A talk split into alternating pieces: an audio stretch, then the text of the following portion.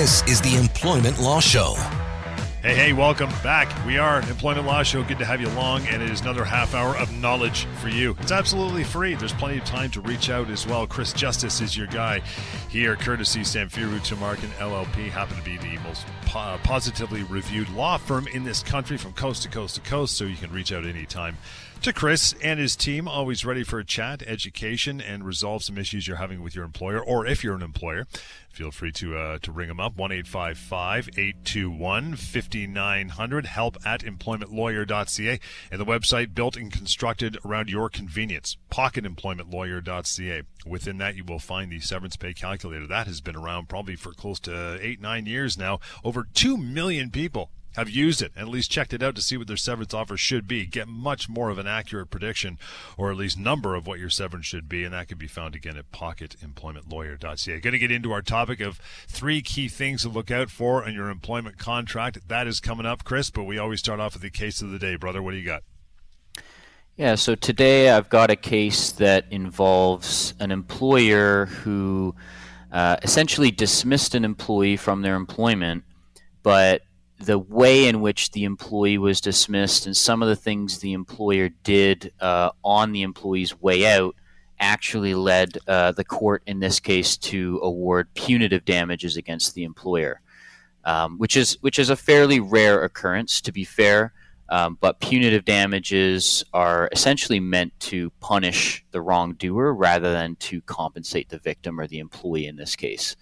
Um, they are awarded very rarely um, but most commonly in situations where uh, the employer, I suppose, has acted in a more high handed or malicious or arbitrary manner uh, that would represent a, a, departure, I guess I should say, from the, the normal standards that one would expect of an employer. So, in this particular case, uh, the employer, as I mentioned, had terminated the employee's employment but refused to actually issue a record of employment um, for a very long time to that employee and also withheld the employee's vacation pay and their final wages. And um, from my understanding of the case, there was a little bit of acrimony in the buildup to the termination, which I think had the employer, we'll say, maybe feeling a bit more emotional or, or um, you know, aggressive towards the employee in question and so that's partly what um, why the employer, I should say, refused to issue the record of employment, withheld some wages. There, there was this acrimony um, at play, mm. and when the case eventually made its way to trial. Um, even though the employer was aware uh, that it was obligated to provide the employee with these amounts, it, it would still refuse to do so, and that, and that was a huge, I think, factor in the decision is is the awareness of it. Um, although not to say that incompetence or, or um, ignorance to, to these things is going to excuse an employer, mm-hmm. but the employer was aware in this case. And so uh, the court, as a result, found that the employer's refusal to provide the employee with these amounts constituted what's known as an independent actionable wrong.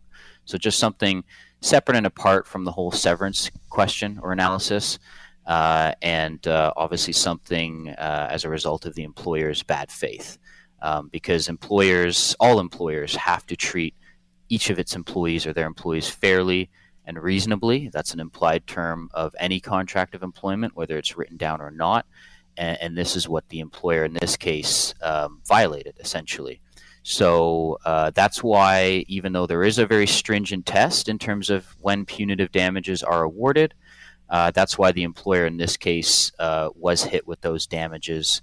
Um, and so employers just really need to be aware that, you know, obviously there are certain obligations that they need to adhere to when it comes to paying out certain amounts of money, especially those under legislation, mm. uh, to providing a record of employment within certain timeframes, depending on whether you're a provincial or a federal employee and that if they don't, then they just risk simply getting slapped with awards like this uh, this employer did, or with punitive damages like this employer did. And punitive damages can be a decent amount, yes.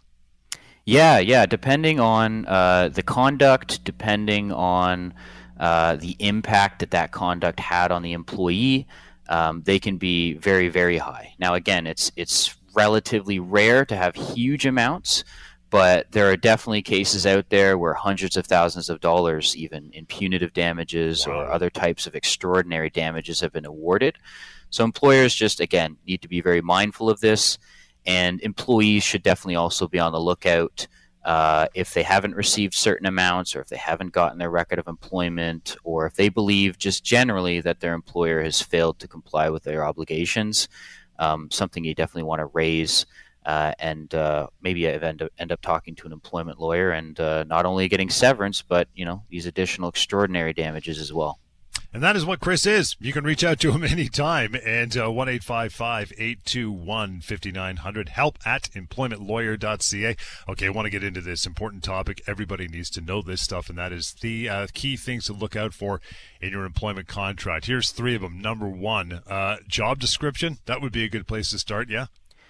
Job description, yeah. So the reason why I highlight job descriptions as being a key part of a contract is because far too often uh, I get involved in situations or I advocate on behalf of people in situations where over time their job has changed. Mm-hmm. And it may not necessarily start off with the biggest change. There may be some minor changes, and then those minor changes snowball into more minor changes or bigger changes over months and then maybe over years. And after that point in time, several months or years later, the question becomes, you know, what is that employee expected to do? You know, what, what are the responsibilities of that employee in their role? And if the role itself evolves over months or years, then it could be argued that the employee's role is just simply a fluid one, one that uh, adjusts or adapts depending on the needs of the company. Um, and it just becomes a lot more difficult to sort of pinpoint what's being changed and what isn't if you don't have a job description that clearly outlines your key duties and responsibilities. Um, if you do have that job description, or, or if you don't see one in your contract, then you definitely want to ask for one just so everyone's clear going in. Then you're going to know what's expected of you. And then if changes do happen later on, you can sort of compare, you know, the before and after. And if those changes do represent a significant, you know, departure from what you're used to, you're going to have more of a leg to stand on in terms of you know saying to your employer, "Hey, wait a minute, didn't sign up to do this. Right. This isn't in my job description." And your employer is going to have to have to make a decision, have to make a decision at that point. And depending on what that decision is, you, you could find yourself in a situation where you've been constructively dismissed, where, where now you're looking at potential years of severance uh, for your employer's failure to just you know have you do what was expected to you to begin with. Again, talking about key things to look out for in your employment contract. Second one is uh, reference to any external policies. What do you mean by that? Yeah, so a lot of times I'll talk to people who get a contract. Maybe it's a page or two or three long, and the contract will refer to an addendum or an appendix or, you know, please see attached Schedule A, B, C. Uh, the contract may reference bonus plans or pension plans or benefit plans, uh, code of conduct. Um, yeah, I mentioned uh, regarding anti-harassment, bullying, those types of plans. So, you first of all, you just generally want to understand all these sorts of plans. So, if there's anything referenced in the contract you're being asked to sign that you actually haven't seen before, you're going to obviously want to make sure you get a copy of that. It's very reasonable to request that and review everything in totality especially if your employer is going to uh, essentially make an argument that all of these external policies or plans form part of the terms of your employment, even though they may not be clearly set out in the contract you actually signed. So I think transparency is, is always important. But when it comes to being transparent as well on things relating to your compensation, uh, I mentioned bonus plans, pension plans, benefit plans you may sign a contract thinking that you're expecting a $50,000 a year bonus on top of your $50,000 base salary. Right. But then, you know, after you join the company and upon, you know, finding out later on, you discover that the odds of you actually hitting those metrics for the bonus are extremely low. And that on the face of it, it could look good, but when you break down sort of how the bonus structure is set up, uh, there's really no realistic hope of you getting that money. So, so those are some of the reasons why I think it's important, of course, to to sort of look at these policies. Uh, there, there's another situation that will often come up as well, where an employer will give a contract to somebody, And whether it's in the contract or not, the employer will tell the employee that there's a handbook, you know, this this uh, employee handbook or this employer handbook, and and a lot of times this handbook is not really much of a handbook because it's you know could be one, two, three hundred pages long, and I've seen a lot of times employers try to incorporate the handbook again as part of the terms of the employee's employment, and a lot of times these employers have a very tough time doing that um, you know, employers should be including everything in the contract that gets signed and not, you know, after the fact be saying, oh, there's this other policy that is forming the basis of your employment. That's going to be a hard, it's going to be a tough hurdle for the employer to get over. But as an employee, again, you just want to make sure that you know exactly what you're getting into, exactly what's expected of you before you sign anything. And as an employee, you should also know that if you sign a contract and then, let's say, a month later get a handbook, um, your employer very well may not likely be able to rely on that. So, so don't assume that your employer, if they're coming to you saying, you know, this is in your handbook, you have to do it, or, or this is what we're going to give you because it's in the handbook, it's set out in the handbook. Don't assume as an employee that that's actually the case, especially if that's given to you well after you've signed the initial contract to begin with. a short break. We'll get to one more of those points and some other uh, some other business as well. In the meantime, reaching out to Chris one 821 5900 Help at employmentlawyer.ca. We'll continue. Employment Law Show.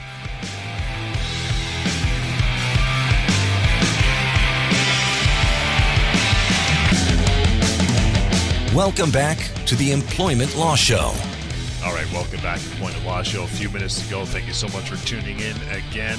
And uh, Chris Justice is your guy reaching out anytime. He is there and ready. Samfiru Tumarkin LLP, the most positively reviewed law firm overall in this country. So Chris and his team have got you in good hands. 1 821 5900, the phone number, help at employmentlawyer.ca. And as we always mention, the website that's free, anonymous, much to be learned, pocketemploymentlawyer.ca with the severance pay calculator there as well. Want to get to one more of these talking points, Chris, before we move on to some other things. And we're talking about key things to look out for in your employment contract. Number three is interesting. I want you to expand on this one because it's, uh, well, sure as heck is current, and that is COVID era policies. We're talking vaccination requirements, uh, COVID layoffs, and, and, and the like. What do you say about that? Yeah, so we'll start with the COVID layoffs. Um, no. Before the onset of COVID, I would say that it was much more rare to find a temporary layoff or a layoff section in somebody's contract. Uh, a lot of times there would be a termination clause, but not always would there be something saying we have the right to lay you off, let's say in accordance with the legislation. Now, with the onset of the pandemic, and of course, because you know tons of people across the country have been laid off uh, due to COVID, or at least they're being told it's due to COVID, uh, I myself, as a lawyer, am seeing a lot more uh, contracts, new contracts with layoff provisions, whether they're COVID-related layoffs or, or just layoffs in general. Uh, there are more layoff provisions, and, and I think that can have a bearing on a company's ability to uh, institute a layoff. doesn't mean by any means they can get away with laying somebody off for two years. Um, but much like a termination clause, uh, as an employee, you're going to want to be mindful of any layoff clauses, uh, especially given uh, where we're at nowadays with this pandemic and, and what's been going on for the past couple of years. So, um, like I say, that could potentially give an employer an ability to lay you off for a certain period of time. But like anything that's relating to contracts, it has to be worded in a very precise way. And uh, even though you may think they have the ability to do that because there is something like that in your contract, don't don't necessarily assume so. So that's what I'll say on the layoff part. As far sure. as uh, vaccination stuff is concerned, um, obviously, uh, well, a lot of people I've spoken to have lost their job or they've put uh, been put on an unpaid suspension for not getting vaccinated, and we're still kind of uh, the legal bar that is, trying to figure out where the courts are going to land on on a lot of this. Although, in my view, for the most part, if you've lost your job due to not getting vaccinated, you are likely entitled to some severance. But as far as someone starting a fresh uh, job, uh, I wouldn't be shocked to see there be, from the outset, a requirement that they get vaccinated. So if they're not going to get vaccinated to begin with, they may not even be able to satisfy that requirement. And that, to be honest, could be uh, impactful in terms of them getting the job to begin with. Now, let's say they are vaccinated or they're not necessarily opposed to being vaccinated and vaccinations are a requirement of, of their employment and, and have been included in the contract, generally speaking, as an employee, you just want to take a good look at that as well.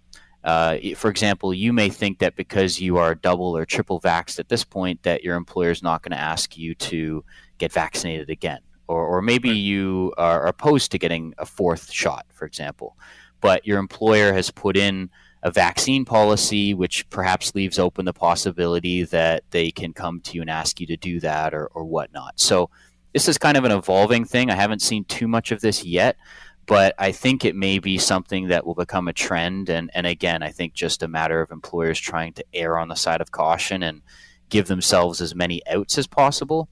Um, you want to keep a lookout for those kinds of pol- uh, policies or sections within the contract as well it's amazing the COVID era policies. There's something that there's language that never was around two years ago. Crazy, crazy. Yeah, you know yeah. I mean? We, yeah. You know, I, I know exactly. And and one other thing, actually, I just wanted to mention regarding COVID sure. era policies has to do with the uh, the remote working relationships. So. Um, since the onset of the pandemic, many, many people have been working from home. Uh, some employers are fine with that arrangement continuing. Uh, some employers prefer there to be a hybrid policy where maybe part of the time you work from home, part of the time you come into the office. And then some employers, even though they may have accommodated you uh, by having you work from home for, say, the last two years, are now just insisting that you come back and work full time in the office.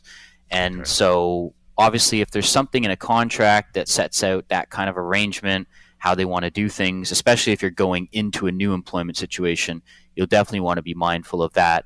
If you're in an existing employee employment yes. situation and your policy may be silent on work from home relationships, even though you may have been working from home for the last two years, as an employee, don't assume that you can continue to do that. I know it may seem like it makes sense that you know I've been working somewhere for two years. Uh, now my employer is requiring me to come back in, but I can do 100% of my job from home. So why do I need to go back in? I don't want to go back in. Can I just say no? I want to stay at home. And, and the answer to that in a lot of cases is actually you have to do what your employer is saying. Um, if it is a term of your employment that you can work from home indefinitely, and, and that may actually require something being put into a contract, um, then that might be one thing. But if that's not there, if that doesn't exist, then there are definitely circumstances where your employer can have you come back. And if you don't, you could potentially be seen as having abandoned your job or, um, you know, resigned or basically just be in a situation where now you're you're very you have very little hope of getting severance in that case. So you don't want to say anything too hastily to your employer if they demand that, and that's another situation where you want to get t- get in touch with an employment lawyer to make sure you you do everything uh, correctly. That's interesting, though. I mean, would it, would an employee have a leg to stand on if during the pan? And I know people have done this. You probably do as well. They were right. living in Toronto proper or somewhere in the GTA, and they said, "This is great. I don't have to deal with the hustle and bustle. I'm going to hightail it out to Innisfil. We're moving yeah. to Orangeville." And all of a sudden, now it's like, guess what? You're coming down to uh, you know Bay and King. That's where you work in Toronto. So pack up your right. stuff and they're going, wait, wait, what? It's two dollars a liter. Now you got to come back to work every day. Hold on, hold on, hold on. I've been at home for two years. How can you do this? Do they have a leg to stand on?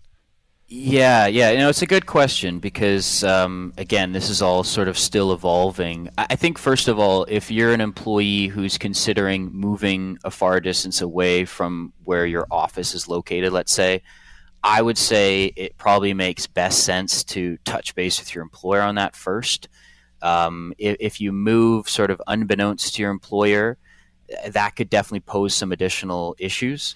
Um, if you raise it in advance and your employer, let's say, is okay with it, and then later on your employer says, no, we want you to come back down to the office at Bay and Queen or whatever, and you're up in Innisfil, well, I would imagine there's going to be some sympathy shown towards your way in terms of the sequence of events that happened before that.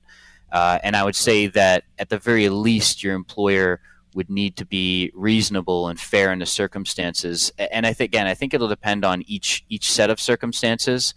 Um, as far as to what degree does your employer need to accommodate you? Uh, certainly, if you're working from home for reasons, let's say relating to childcare commitments, as an example, uh, that would definitely be one exception to, to the general rule. Uh, as far as there being a more of an onus on your employer to accommodate in those circumstances. But if it's simply a matter of you just moving elsewhere, um, maybe not related to, let's say, anything that's protected under human rights legislation, uh, I, I, think it'll come down just on a case by case basis.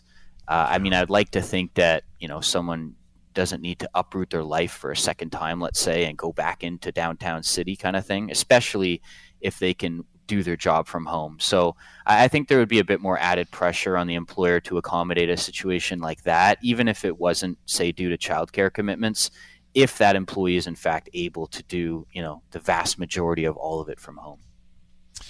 Yeah, not to mention the fact that you know can they afford to move back in with the real estate yeah. prices before they left? But I mean that's a completely different different show for a different day, which we'll maybe cover if you get into real estate, Chris. We'll we'll try that one down the road. Yeah, you know. yeah, no. I mean maybe six months, a year from now, we'll be seeing some cases that hit the courts where this very yeah. issue's considered, and uh, yeah, it'll be interesting to see kind of how things shake out. And I, and I think it will just depend on each case by case basis. Yeah, and the flexibility and elasticity of your employer too, with what yeah. they're uh, allowing you to do, right? Yeah, they may be cool with it. Exactly. Yeah. I want to get into uh, an email here in the last uh, few minutes of the show. Sean says, "Hey Chris, my employer decided to scrap the bonus plan for all employees. I usually get ten thousand dollars a year bonus. What can I do?" Yeah, so uh, that could definitely be considered a constructive dismissal, which is essentially where there's a significant change to the terms of your employment. And if, let's say, you're an employee who's been working for 10 years and you're getting a $10,000 bonus, and mm-hmm. that bonus, uh, especially if that bonus represents a large portion of your compensation, um, there's a good argument there to be made that that would constitute a constructive dismissal. Um, like a lot of things, it, it could come down to what the previous bonus plan said you know, there, there might have been like a provision in the plan that, for example, allowed the employer to make changes to the plan, uh, perhaps upon being given reasonable notice or, or for some other circumstances. bonus, yeah. Well, yeah, I mean that that phrase discretionary bonus. A lot of employers will say, "Oh, we put in the word discretionary into the mm-hmm. contract, mm-hmm. so therefore we can, you know, just do whatever we want willy nilly, take it, you know, implement it, you know, change it." And, and, what I will say to that is that employers cannot assume that's the case.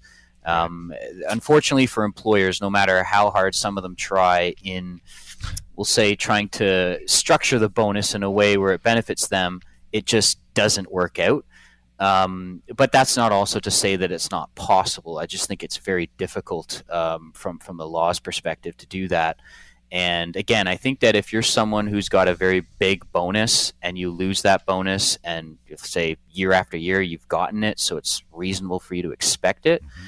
then then that could definitely constitute a constructive dismissal and should be something you talk to an employment lawyer about. And I think Clark will be doing that before the next round of Christmas vacation. But uh, we'll, we'll take it from there, pal. Chris Justice is your guy. You want to reach out anytime now that we're wrapping her up. 1 821 5900 is the phone number. Email help at employmentlawyer.ca. And then finally, the website you can go to for all matters, pocketemploymentlawyer.ca. We'll catch you next time on the Employment Law Show.